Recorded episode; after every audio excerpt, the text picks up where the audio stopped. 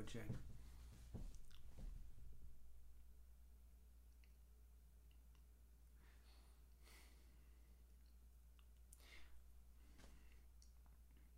Let's pause and pray for Pastor Sylvanus right now before we jump into God's word. Let's pray together. Father, we thank you for Pastor Sylvanus and Eleno and all those that are connected to Global Mission Church in Queens. Lord, thank you for how you've given them grace to respond in this COVID season, to care for their neighbors, and to serve in such tangible ways. And Father, we pray that you would continue to empower their witness as they hold out the love of Christ and the hope of the gospel.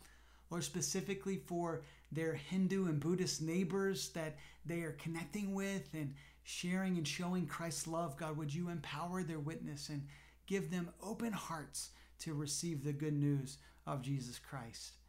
And Father, we pray that you would continue to provide for their needs, Lord, the financial resources that they need for rent and other expenses, just like you have to this point over these several years. God, would you continue to pour out your kindness on them as they serve you and serve the people of New York City?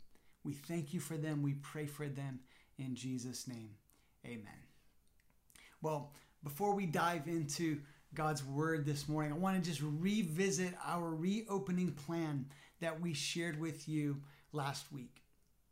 As we look to reopen our in person gatherings, specifically Sunday worship, but other events like our prayer events and fire nights, we've identified as pastors a three step process for reopening our in person gatherings. And we're guided by some key factors and values that we're concerned to uphold in terms of not just our desire to worship, but to promote public health and safety, your safety, as well as considering our congregational just readiness to get back to worship and how we can effectively serve together on Sunday mornings. So here's our three step process. Step one has already begun. It began this week and it's going to run through August 15th. We're continuing our online services on Sunday. We're encouraging people as you're comfortable. Maybe you're there today in a watch party with some friends gathered around. That's awesome, and we applaud that as you follow the, the guidelines that our state has given us. And then we're also hosting our outdoor fire nights. We just had our first this Friday, this past Friday. There's another one coming on July 24th and August 7th. I hope to see you there. Then on August 16th, we begin step two.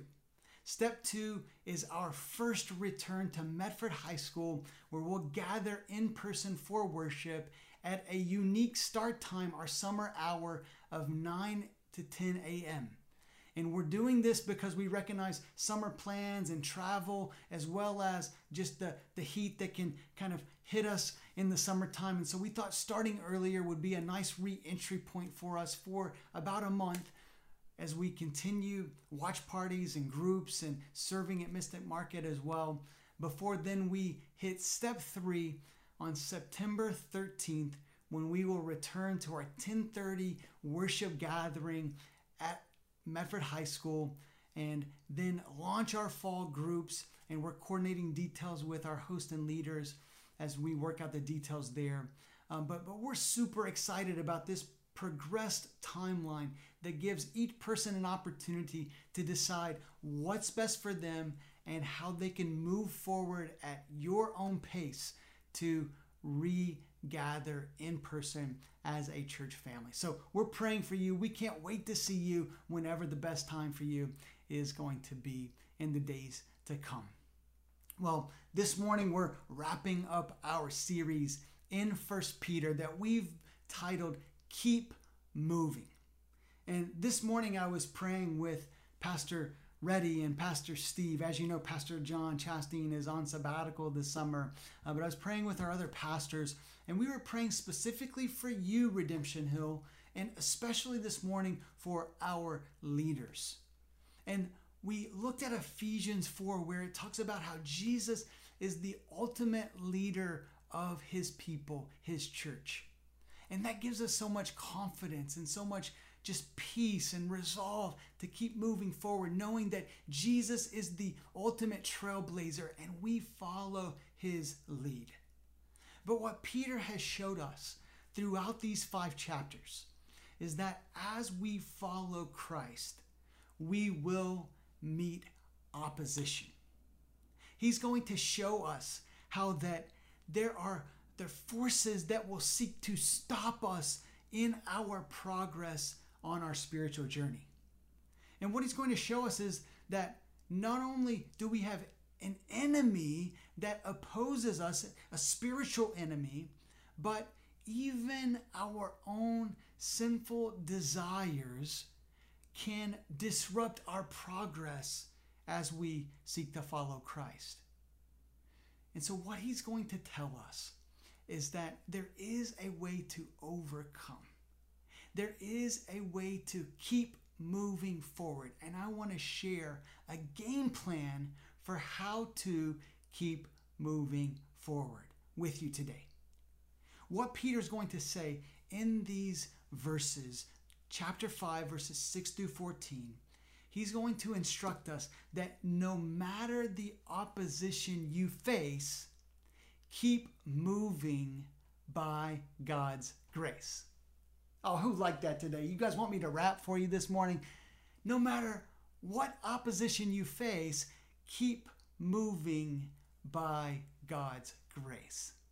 That's what Peter tells us in this concluding section of his letter. Let me read these words for us today. He says, Humble yourselves, therefore, under the mighty hand of God, so that at the proper time he may exalt you, casting all your anxieties on him because he cares for you.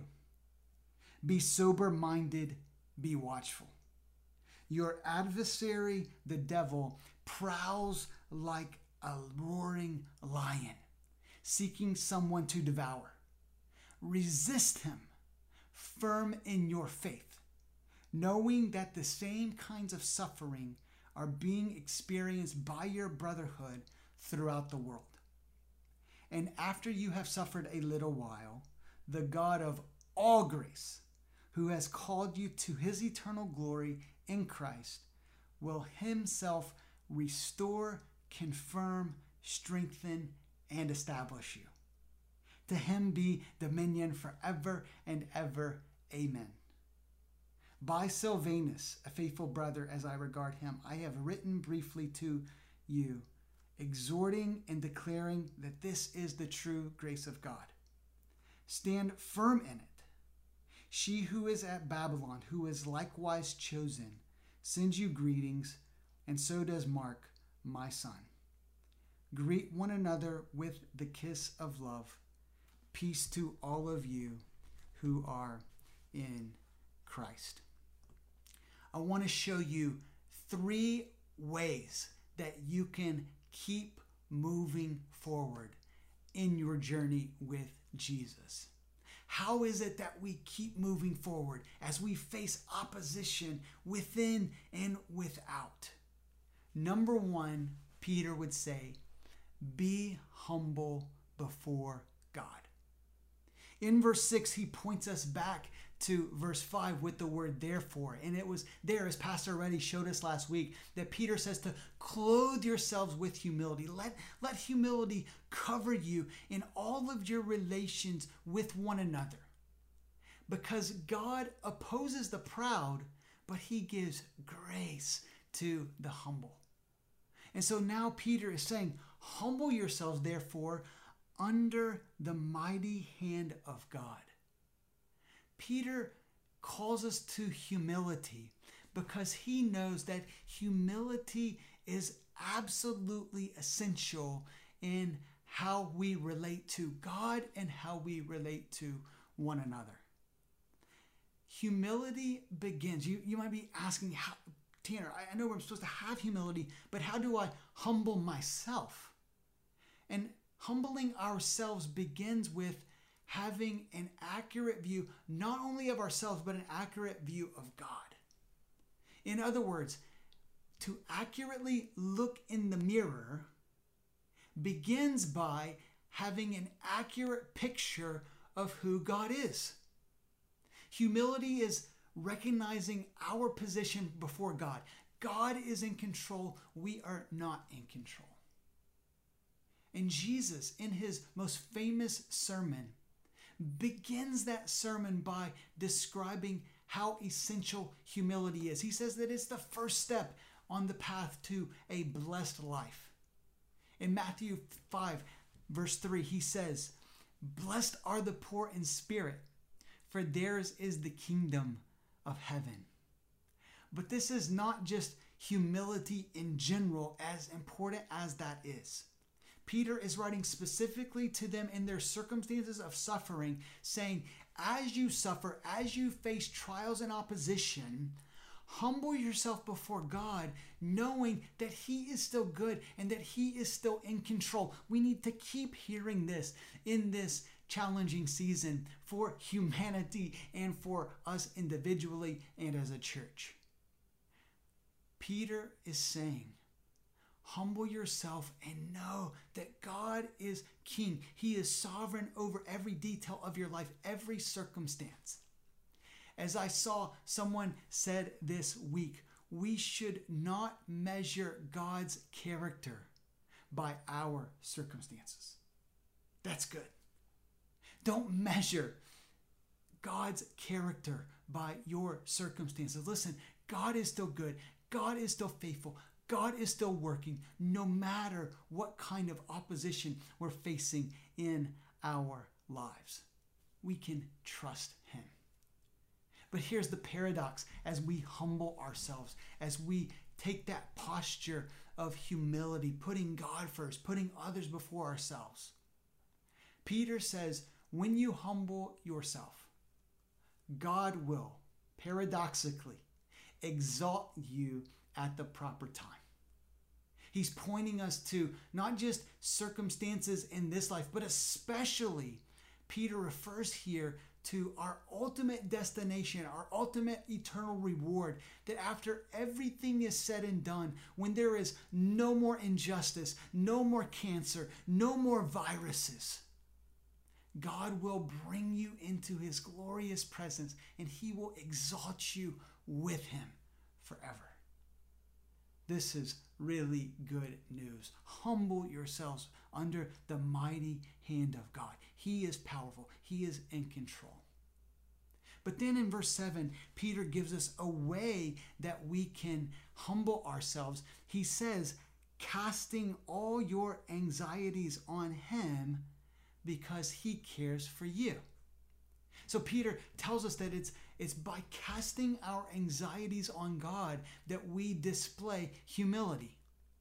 After all, as we think about this more deeply, the implication that Peter is, is drawing here is that our anxieties reveal a pride in our heart that is not fully trusting God with every circumstance and the days to come in the future. And so Peter is calling us now to not what, what, what, pride is. Pride is essentially role confusion. It's, it's us seeking to, at some level, to some degree, are you ready for this? To take the rightful place of God by grabbing the reins and grabbing control and, and wanting to orchestrate the events of our lives, to grab control of them rather than to trust them into God's hands. That's why I love this word that Peter says. He says to cast your anxieties on God. When I think about the word cast, I think about fishing. Now, I got to admit, I'm, I'm not a great fisherman. I've only been fishing a few times in my life. All right. I know Pastor Johnny sent me a few pictures. He's been catching all kinds of big fish. Uh, as he's been on his sabbatical with his kids, they're all catching fish. It's awesome. And, and when, when you cast out the line from the fishing pole, you throw it out into the water.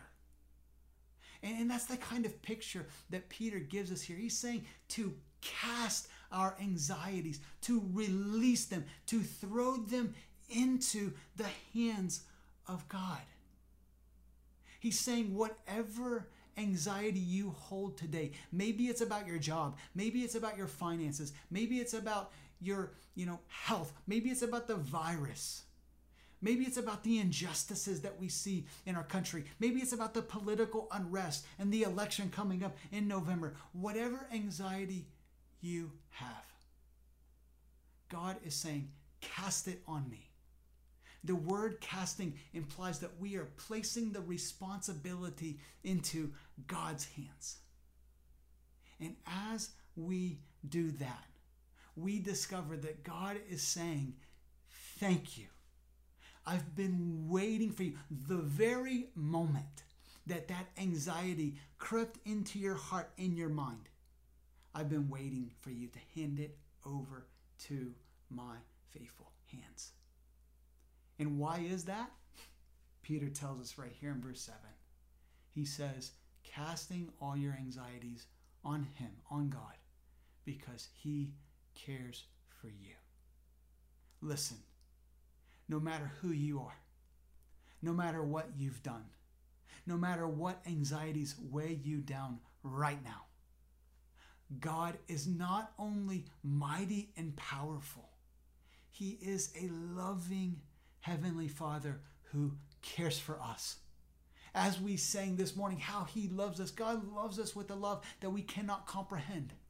And so that should motivate us to cast our cares on Him because He cares for us.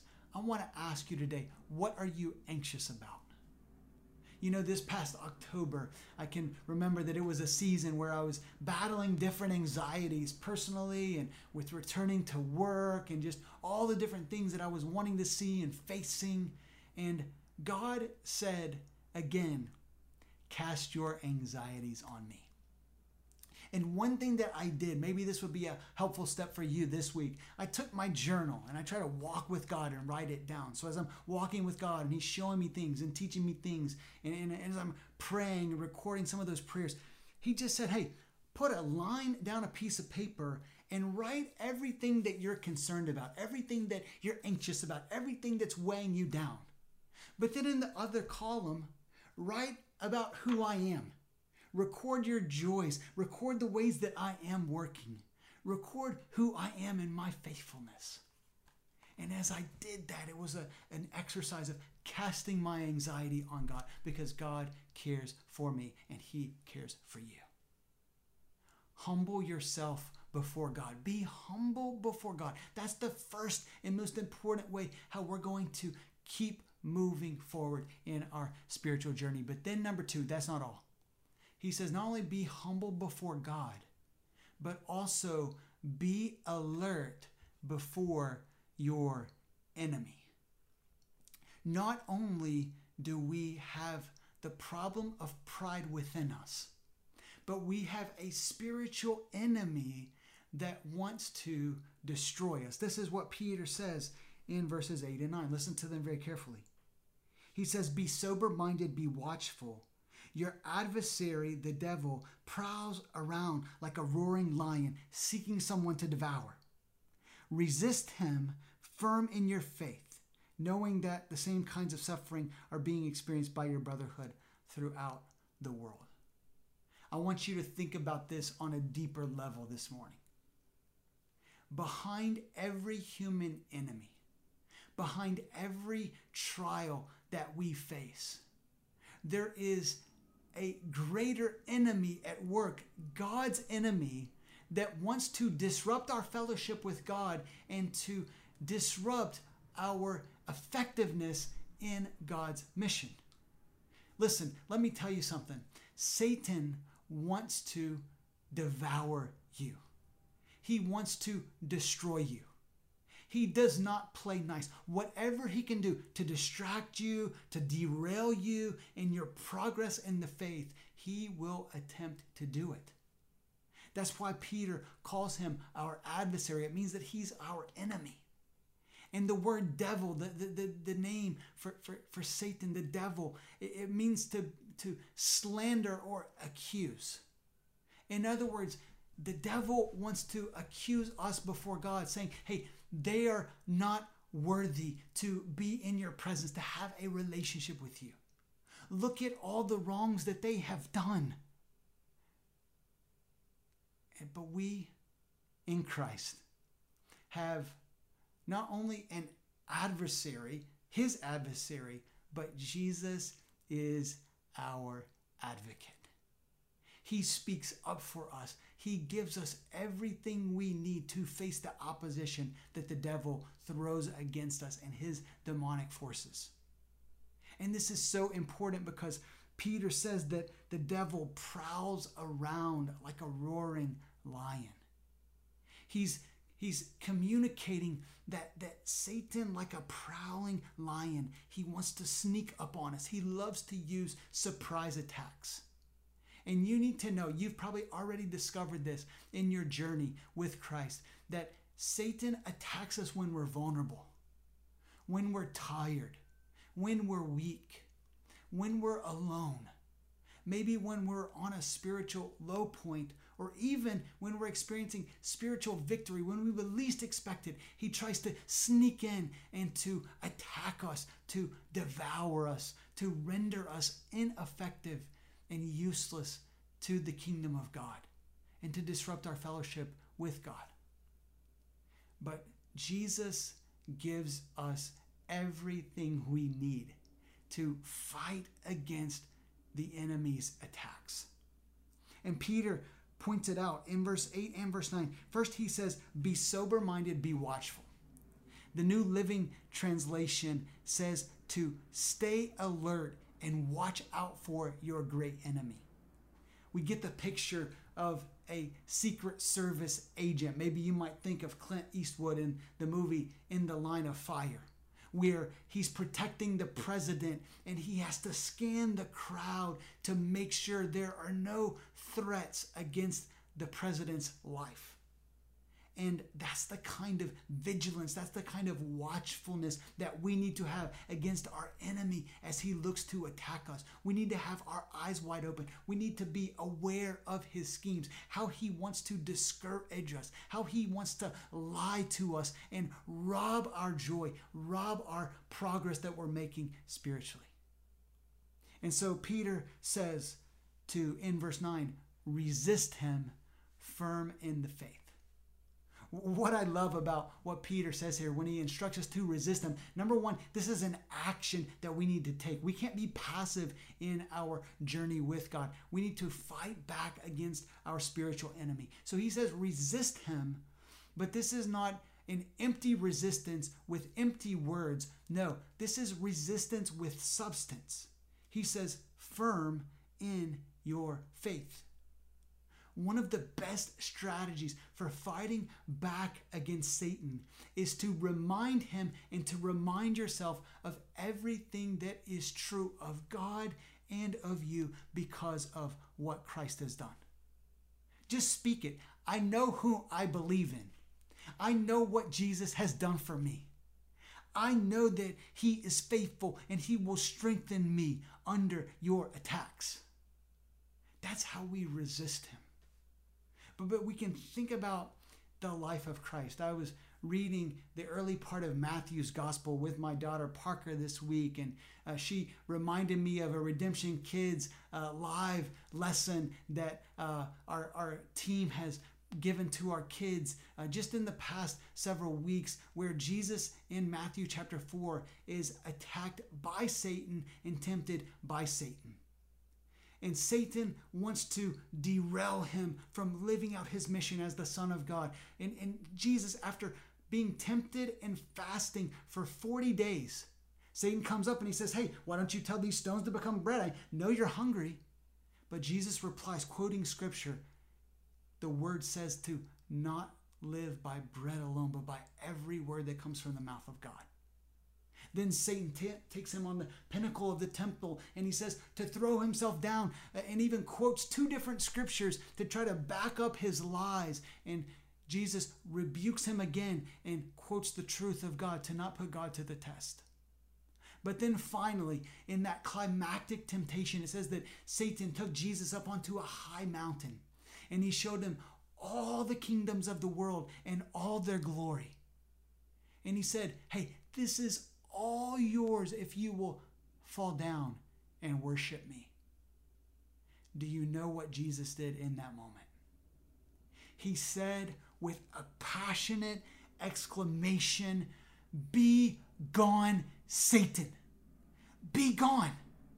For it is written, You shall worship the Lord your God and serve him only. I want to empower you today. You can talk back to the devil. You can speak to him just like Jesus did. Be gone, Satan. Get away. I have the power in Jesus' name. This is how we resist him. This is how we stay on guard and we're alert before our enemy. And this is what will empower us to stay on the path that God wants for us. This is how we will keep moving forward. But then finally, number three, we need God's grace to do it. That's why Peter, in verses uh, 10 through 14, would say, Be strengthened by God's grace continually. Be strengthened by God's grace continually. From the beginning to the end of our spiritual journey, it's all about God's grace. We were saved by God's grace. Maybe you're new to Christianity and you're wondering how you can have a relationship with God. Listen, it's not by earning your way into a relationship with God, but it's by receiving the gift of God's grace, the gift of salvation, as God adopts you into his family and brings you into his family, not on the basis of what you could do, but on the basis of what he has done through the life, death, and resurrection of Jesus Christ. But it's not just our salvation that is of grace, it's all the Christian life. Every step of the journey is fueled by the grace of God. Look closely at verse 10 again. What does Peter say? He says, And after you have suffered a little while, the God of all grace, who has called you to his eternal glory in Christ, will Himself, God Himself, will restore, confirm, strengthen, and establish you. I love this. Peter stacks up four terms to describe the empowerment, how God is working within us, that God restores, confirms, strengthens, and establishes us by His grace. To say that God is the God of all grace means that He is the source of the grace that we need and He is the giver of the grace that we need. All we have to do is open our hands to receive. All we have to do is open our mouths and ask God to give us His grace.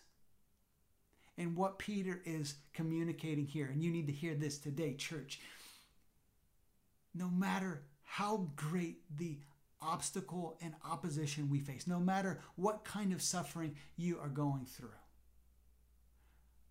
God's grace is greater. His grace is sufficient. So keep moving forward in the grace of God. I love the promise of James 4 6. This is a verse that you need to know and you need to memorize. It simply says, But he gives more grace.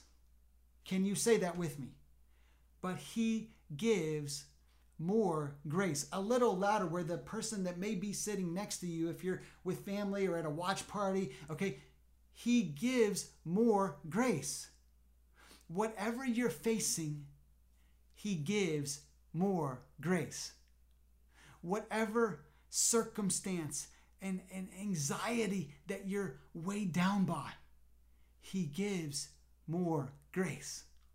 No matter what scheme the enemy may be plotting against you right now, just know that in Christ, our God, He gives, one more time, more grace. That is such encouraging news for us to consider. Peter wants you to know that everything God calls you to in your journey through life, God gives you the grace to keep moving forward. And he emphasizes it in the final greetings here in verses 12 through 14. He's saying, Hey, I've written to you briefly, exhorting and declaring to you that this is the true grace of God.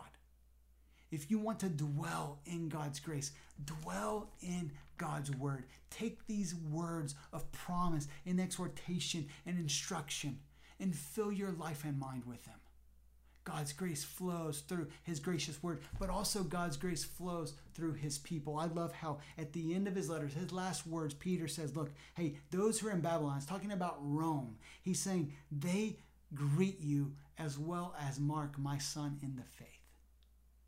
And so he says, continue to love one another with the love of Jesus Christ. God's grace flows to us through one another as well.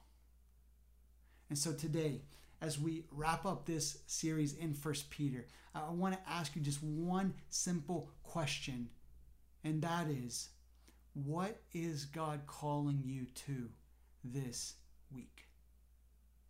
Who is He calling you to love? Think about it right now. Who is God calling you to love? How is He asking you to display His kingdom? What spiritual step will strengthen you this week? What is He maybe telling you to give up? How is God inviting you into a deeper experience of His presence and His power? Our God gives us everything we need to keep moving forward. Let's be humble before Him. Let's be alert before our enemy. And let's continually be strengthened by the grace that He supplies. Let me say it one more time as we wrap up this season through the book of First Peter. No matter the opposition you face, keep moving by God's grace. Let me tell you, I love you, family. I can't wait to see you soon. Let me pray over you right now as we continue in worship. Father, we are humbled and grateful that you pour out more grace.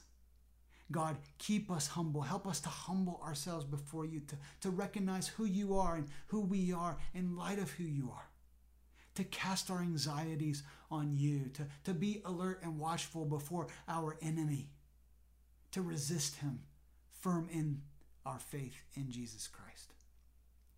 God, there's no doubt these have been challenging days, but God, there is even less of a doubt that you are who you say you are, that you are faithful, that you will continue to walk with us as we walk with you. Thank you, Father, for being such an amazing God. Thank you for what you've taught us as a church family through First Peter, and help us to keep moving forward to glorify your name. We pray through Jesus. Amen.